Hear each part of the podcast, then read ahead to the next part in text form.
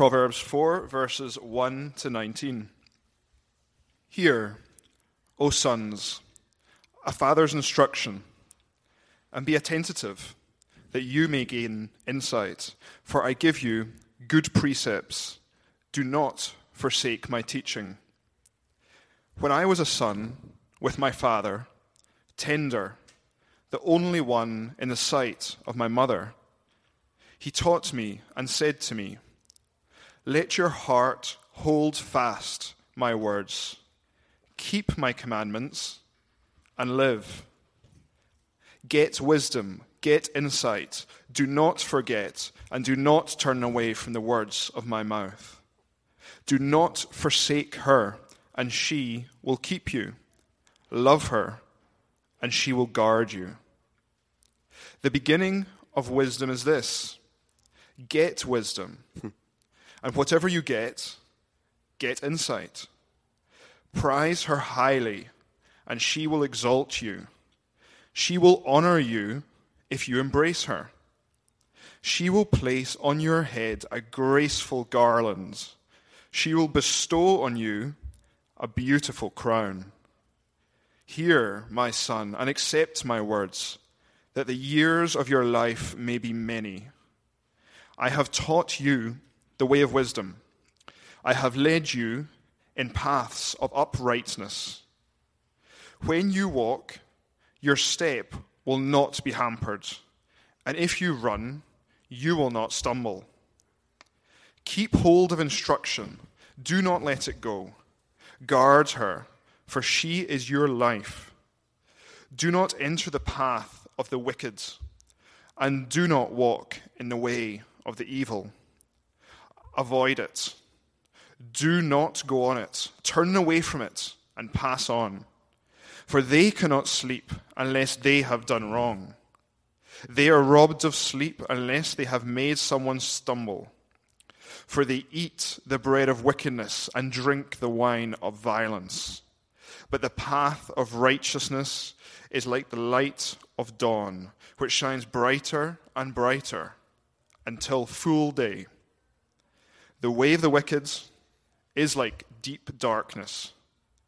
They do not know over what they stumble. This is God's word. So, the God of the universe decided to create man and initiate a relationship with him. And, and unlike animals who act wholly on instinct, God created man to respond freely to him, to respond freely in a relationship with him. And so, God gave man the law as a clear black and white, clear black and white ways for us to show him that we love him back, to respond back and say, God, we love you. In fact, if you read the Ten Commandments, you'll notice that every commandment in those ten is either an expression of love for God or love for neighbor. The first four are love for God. The next six are love for neighbor. So, so even as the world has grown more complicated since those laws were written, all the way back in Exodus, Leviticus, Deuteronomy. Even as the world's grown more complicated then, as it has now, and it is now, God didn't leave man to fend for himself or to construct a sort of ever evolving moral code to sort of fit with the times. Instead, God recognized there are gray areas in life. And because of that, he gave us the book of Proverbs. Proverbs is God's way of acknowledging that decisions aren't always just black and white. Many are. I have to say that. Maybe even you can say most are. But some need to take into account priorities, need to take into account timing, need to take into account a wise plan for execution, right? For doing the right thing. And so we have Proverbs. Some, some examples of this would be like a boss who asks you to do something uncomfortable. And it's not illegal but as you look at it, it seems unethical. And so you can't just accommodate what he or she says to you. And so what do you do? Do you resist? Do you delay? Do you run? Or do you immediately confront? Do you, do you flee or do you fight it? Or is there some kind of in between? That's why we have Proverbs. And it's not just for sort of fork in the road life decisions, pivotal life decisions. It's for the everyday kinds of decisions. Like, should I get this person a gift? When I go over to this person's home, should I make something or bring a bottle of something? Proverbs addresses that. When I go get gas, do I let the attendant pump it in order to be generous to that person? Or in order to save up, do I pump it myself? Right? Or do you find yourself sometimes saying at the end of most sentences with a friend, you know, I'm just being honest. Right? I'm just being honest. Is that what God wants? All the time honesty? First inclination is to say yes. But Proverbs says something a little different about all the time honesty. There's knowing the difference between right and wrong from God's law lays a foundation for good decisions, but wisdom from God enables us to make great decisions for the fast pace of life. So it's like going from, from good to great. God knows that. He gives us Proverbs. Another great thing about Proverbs is that they're easily memorized. So they can be applied along any road that life takes us. And what Proverbs sometimes sacrifice in terms of immediate clarity and makes up for in portability. Pro- Proverbs is like a proverb is like the a tool and a Swiss Army knife. You can take it, and you should take it wherever you go. In fact, it's the only way that wisdom begins to make sense is if you take wisdom with you and apply it to life. Now, I have two Swiss Army knives. One that my dad got me 30 years ago. It's just in a drawer in my bedroom. And I have one that I, I found three years ago. And it's on my keychain, the little mini one. Which one do you think I'm more familiar with? The one on my keychain. I haven't looked, I haven't actually opened that Swiss Army knife that my dad got me in probably a decade or two. Why? Because I bring this one along with me. And that's what Proverbs is. It's the portability of wisdom, meant to be memorized, meant to be known so you can, you can break out that tool when necessary. It's the beauty of Proverbs. One more reason we're going to look through Proverbs, though. We spent nearly four months looking into the Acts of the Apostles, the history of the early church. And we were preaching and we were practicing great acts in response to Jesus' great and decisive act of love towards us.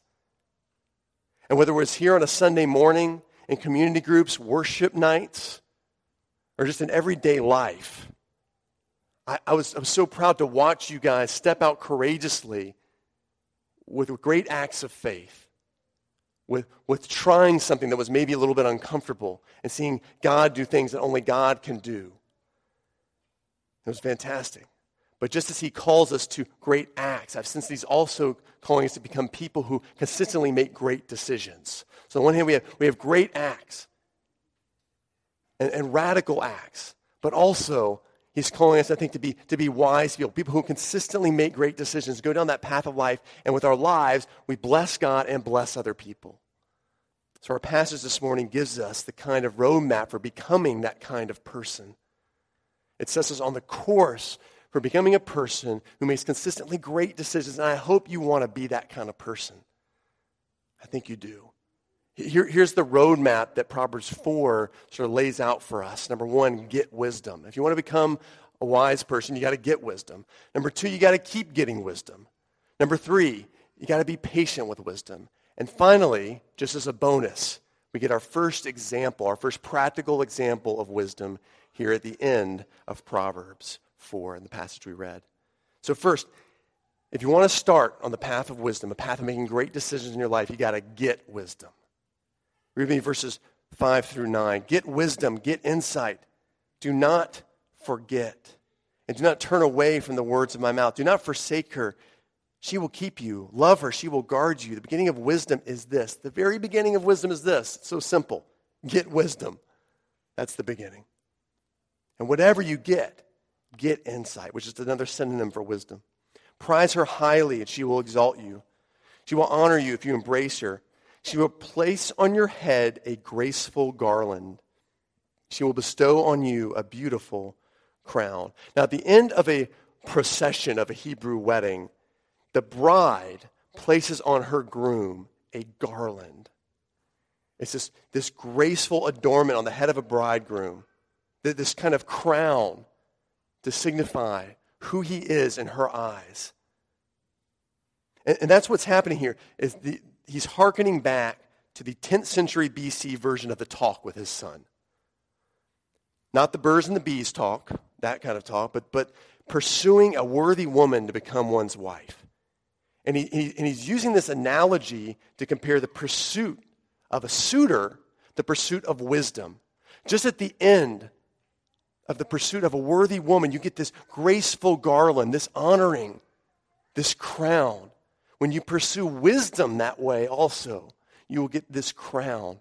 You will get this, this ceremony of honor when you pursue wisdom, which is, you know, something I can relate to, this pursuit. I can relate to a woman hard won.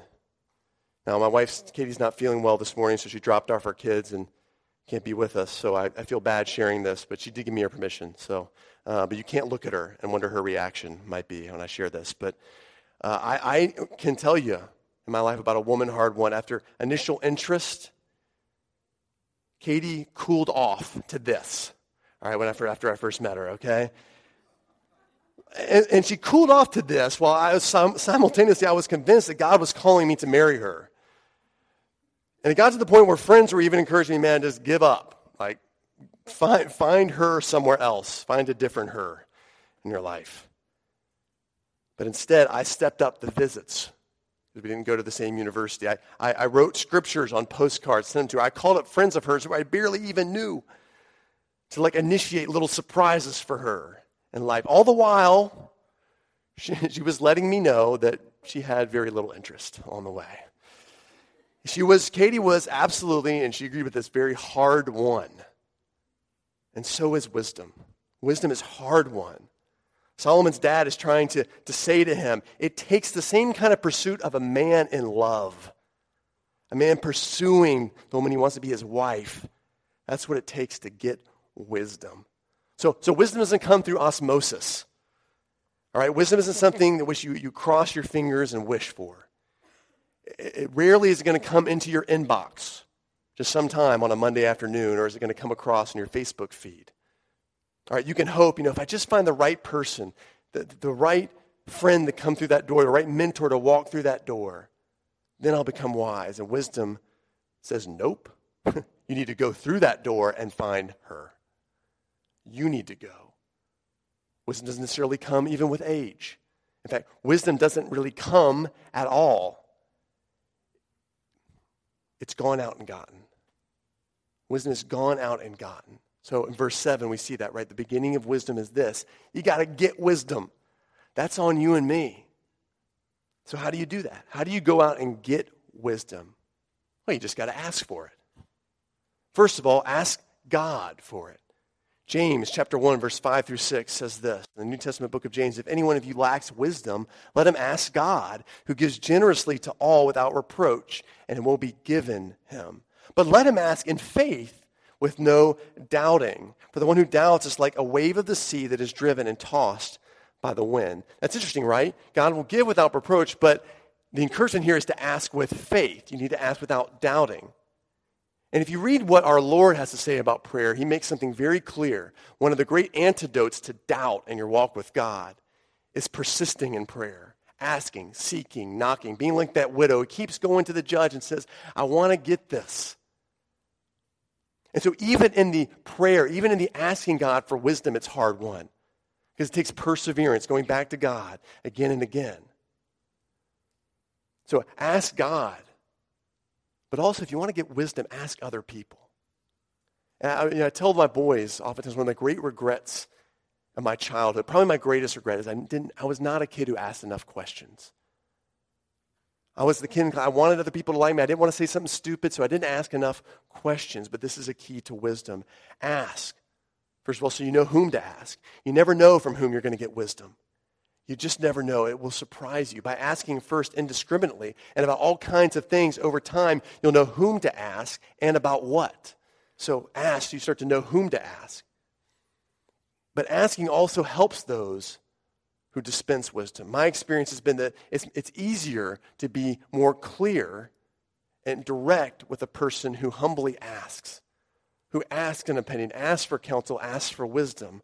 Why? Because there's less need to sugarcoat something, right? There's no need to, to filter it. You can give it to them directly because you know they're eager to hear it. And so they actually, you end up actually getting better wisdom. You get a clearer wisdom by being humble enough to ask for it. You see? But it comes with the cost. You notice that the second half of this proverb in verse 7. He said, whatever you, you know, whatever, you know, the beginning of wisdom is this, get wisdom. Whatever you get, get insight. That's the second half there of verse 7. All commentators agree this basically means something like, even if you have to sacrifice something else to get it, even if you put aside something else to get it, get wisdom. Let that be the thing you get. Let something else fall to the side. In other words, there's a cost. And the cost here, oftentimes, when you, when you ask a question of something, maybe you should have asked 10 years ago. Maybe you should have asked when you were a teenager. Maybe you are a teenager and you should have asked when you were 10.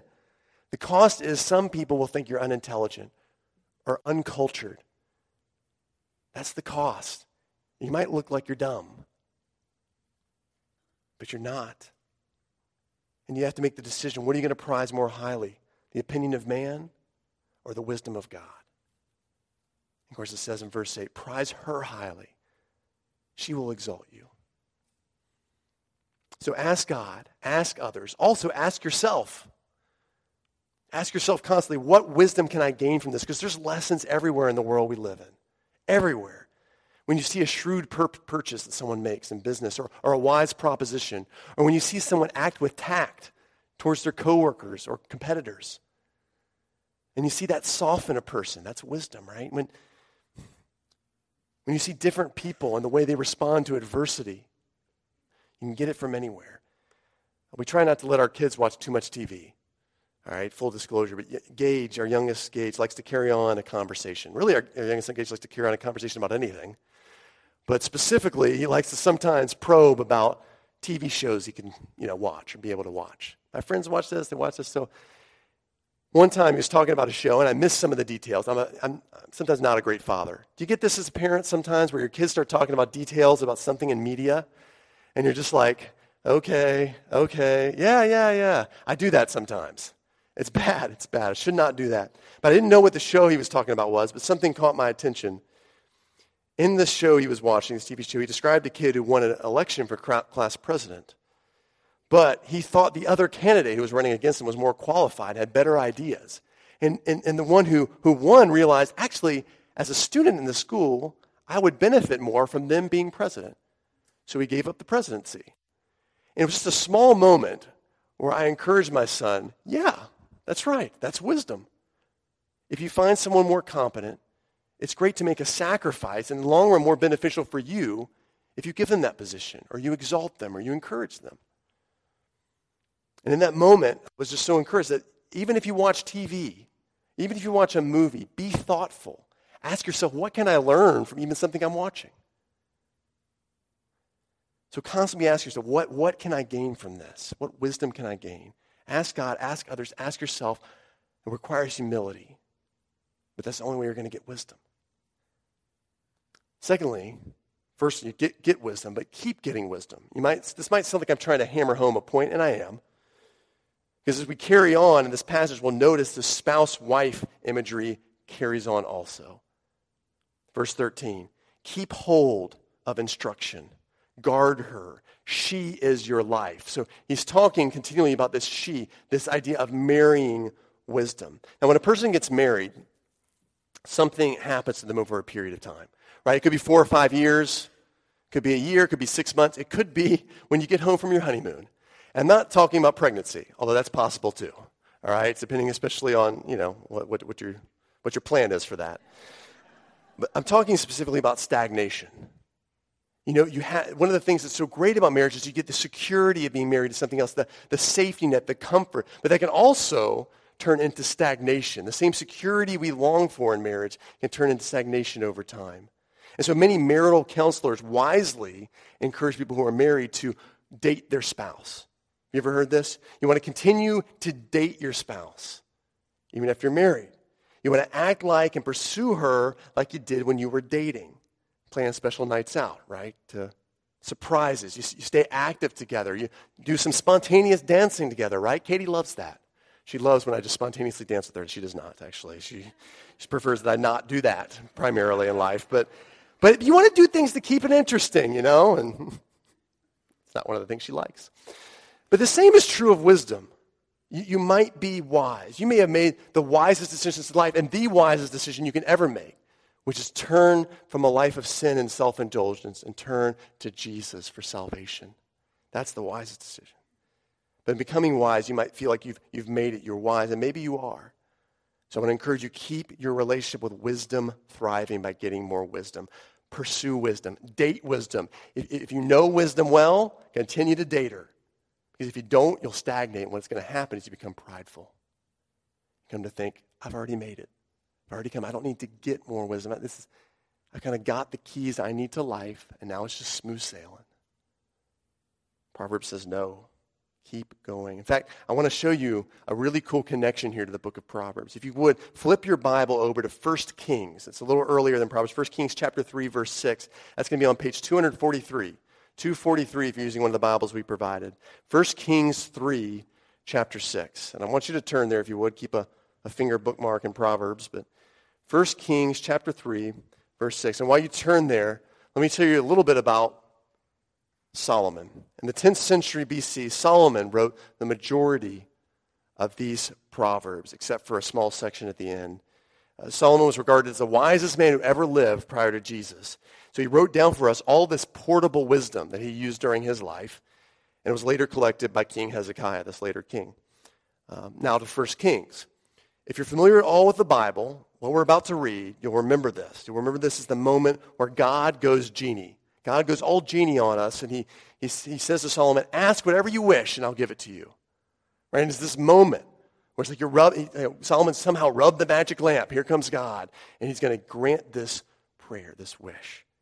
Let's read verses 6 through 9. Chapter 3 of 1 Kings. Solomon said, You have shown great and steadfast love to your servant, David, my father, because he walked before you in faithfulness and righteousness. So remember, God has already asked him, Hey, look, ask whatever you wish. And an uprightness of heart towards you. And you kept for him this great and steadfast love, and have given him a son to sit on the throne this day. That son, of course, is him, Solomon. Now, O Lord my God, you have made your servant king in place of David my father. Although I am still but a little child, I don't know how to go out or come in. And your servant is in the midst of your people, whom you have chosen, a great people, too many to be numbered or counted for multitude. So here comes the request. Give your servant, therefore, an understanding mind to govern your people, that I may discern between good and evil. For who is able to govern this your great people. So Solomon asks for wisdom. He asks to be able to have the ability to take what's right and apply it to real life situations of his people. To take the law of God, what is true, what is great, what is fixed as truth, and be able to apply it in the lives of God's people. That's what he asked for. Now, most of us assume that when you maybe have read this passage before, this is where Solomon gets wise. This is where he becomes a wise young man. Now he goes on and he writes Ecclesiastes, he writes Proverbs. Right? He, people come from all over the world now, all over the Middle East to come visit him for his wisdom now. Now is the time where he finally becomes wise. But our passage that we're reading this morning sheds a little different light on this later request of Solomon's life. Turn back with me in Proverbs 4. Boop. Get your finger bookmark back there. Proverbs 4, starting in verse 3. This is Solomon speaking, right? When he, he says, When I was a son of my father, he's talking about David, right? When I was a son with my father, tender, the only one in the sight of my mother, my father taught me, and he said to me, Let your heart hold fast my words, keep my commandments, and live. Get wisdom, get insight. Do not forget and do not turn away from the words of my mouth. Solomon is speaking, of course, about his dad, David. In other words, Solomon has already been trained in wisdom. This famous request, then, in, in 1 Kings 3, is a man who's already been married to wisdom. The one time God God's genie request is then to know wisdom more. Imagine if you had one request of God that you could ask, and you'd already become a very wise person in life. You had a great mentor, someone who trained you how to make wise decisions, how to have the humility to be taught and to grow in wisdom. What would you ask for? Solomon asked for more wisdom. It's remarkable. That, that, is, that is his desire. I just want to grow in wisdom. In other words, someone didn't just become wise one day when God granted him more wisdom through prayer. He was already wise. He just wanted to pursue wisdom even more. Will we do the same? Those of us who think we're wise, keep asking God. Keep asking us. Keep asking yourself, what can I learn from this situation? Or have you already got enough wisdom in life?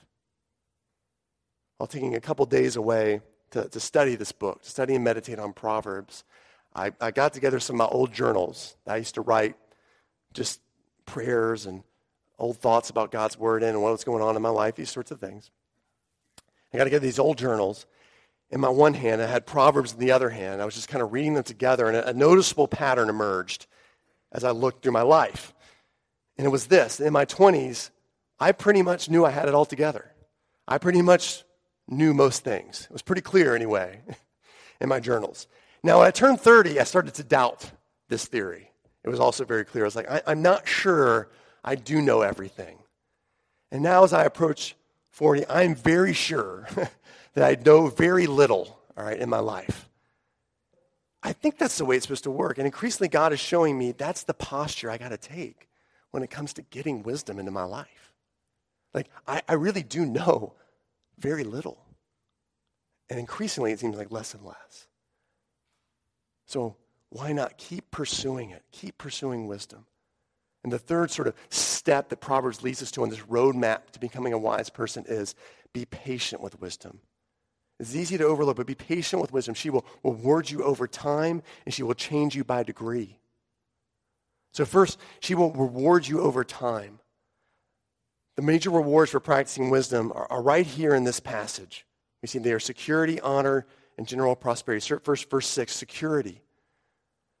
As you gain wisdom, You'll have a more secure life. Verse 6, we read that she will keep you, she will guard you.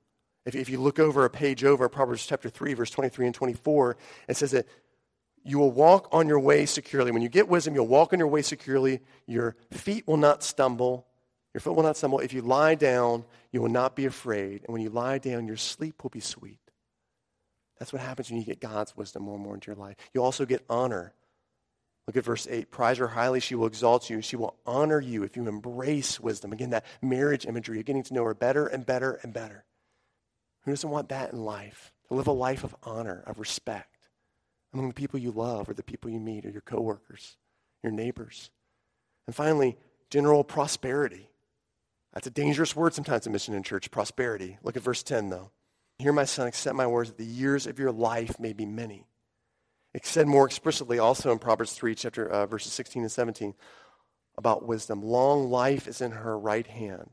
In her left hand are riches and honor. Her ways are ways of pleasantness. All her paths are peace.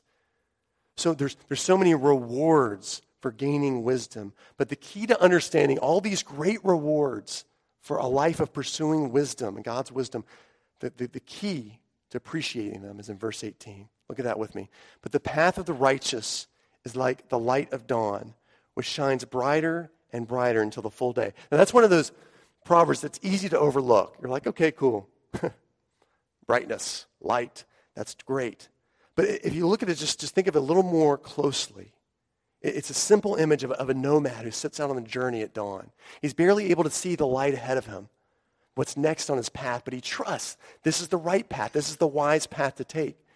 As it turns 8 a.m., you can see that truth a little bit more. As it turns 10 a.m., you can see it more. And finally, he's under the bright afternoon Palestinian sun, where you can see all the creatures along the path, all the rocks, all the potholes, knowing which way to go.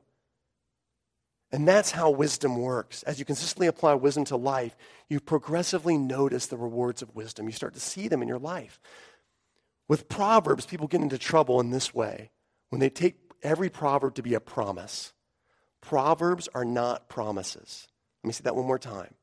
Proverbs are not promises, they are principles that are generally true. You can be a wise person and die at an early, early age. You can be a wise person and not have prosperity in the way, all the ways that Proverbs specifically describes it. Proverbs are generally true, or rather, that you see them become progressively true when practiced over time you start to see some of the rewards come in. So she will reward you over time. She will also change you by degree. There's this wonderful pastor, when I prepared this sermon, who was a contemporary of Charles Spurgeon, 19th century British man, Alexander Maclaren. And he preached a sermon on just Proverbs 4.18, in which he envisions humans being made righteous by Jesus, but they shine brighter and brighter and brighter as they walk in wisdom. In other words, he looked at Proverbs 4.18 and said, this is the image of a person who grows brighter and brighter by the life they lead. And he concluded that the, the most radiant thing on earth is the character of a good man. But you have to be patient and wisdom because character doesn't just happen like that. Character isn't changed instantaneously. 2 Corinthians 3:18 says this, we all with unveiled faces beholding the glory of the Lord, getting wisdom from God, beholding all of who he is are being changed into the same image of our Lord Jesus Christ. But what does it say there at the end? From one degree of glory to the next. And so wisdom she will change you by degree. One degree of glory to the next. Finally, I want to end this morning. We get a, a bonus here. Our first example of wisdom. A major theme in Proverbs is, is a, an image of two paths in life. Proverbs imagines life as two paths the, the path of wisdom on the one hand, and the path of foolishness on the other hand. Two paths in life. That's it. You got two choices. There's not a third path. There's, there's different names in Proverbs for the path of righteousness, path of the wicked. But basically, two paths you can walk down. And we see that here. Look at verses 14 through 17. Do not enter the path of the wicked. Do not walk in the way of evil. Avoid it. Do not go on it. Turn away from it. Pass on. For they cannot sleep until they have done wrong. They are robbed of sleep until they made someone stumble. For they eat the bread of wickedness. They drink wine of violence. And go on to verse 19 here. The way of the wicked is like deep darkness. They do not know over what they stumble. The wisdom we get here this little nugget of wisdom we can end on is that people tend to choose what they previously chose, just to a greater degree. In life, what, what Proverbs is saying, people tend to choose what they last chose, just to a greater degree. I'll give you an example of this. In the United States alone, roughly 600,000 people undergo heart bypasses every year. 600,000 people. These people are told that they're not only after their bypass, that they must change their lifestyle. The heart, heart bypass is meant to be a temporary fix, right? Like a band aid, as one doctor said. They must change their diet, right? You got to quit smoking and drinking. You got to exercise and practice a healthier lifestyle. In essence, the doctors say, look, you had this done to your heart, but you got to either change or die. And you would think that a near death experience would forever grab the attention of the person struck in this situation would, would cause them to want to change. But the reality is 90%, 90% of heart patients do not change. 90%. 90% keep choosing what they initially chose overeating, over drinking, over overindulging, overworking, over sitting. And Proverbs shows us why. Notice in the verses we just read, the progressive enslavement of one who, who just sets their path on the foot of the wicked. It starts with a little flirtation, right? That little stepping on the path of the, of the wicked. A weekend of partying, surfing too wayward on the internet. Indulging in something that's kind of caught your curiosity. Or going to that comfort foods you can numb what hurts, hurts you. These are ways in which we can overindulge. And notice in verse 16 and 17, how quickly it goes from just setting your path, setting your foot on that path, to sort of your world is turned upside down.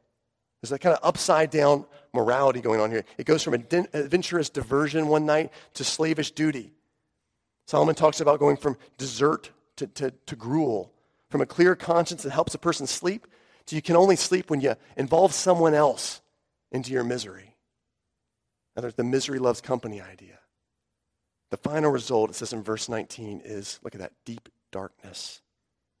This is a very unique word, and I think Solomon's using it very intentionally here. It's a word that we, we see actually in the book of Exodus, Exodus chapter 10, verse 22, to describe the ninth plague in Egypt. That ninth plague right before death, here this is what it says precisely pitch darkness in all the land. Solomon is, is saying then that wickedness goes quickly from a, from a sort of harmless, one night adventure to a plague of great darkness with no escape. And the reality of life is you are, uh, should be amazed how quickly you go from just setting your foot on that path to that deep darkness in life. They know not over what they stumble anymore. The Bible calls this a hardened heart. Or it says in 1 Timothy 4 2, a seared conscience. conscience. I'll, I call it just a suicide of the will. With every choice down that path of wickedness, you, you lose your capacity to choose. You deaden your will more and more.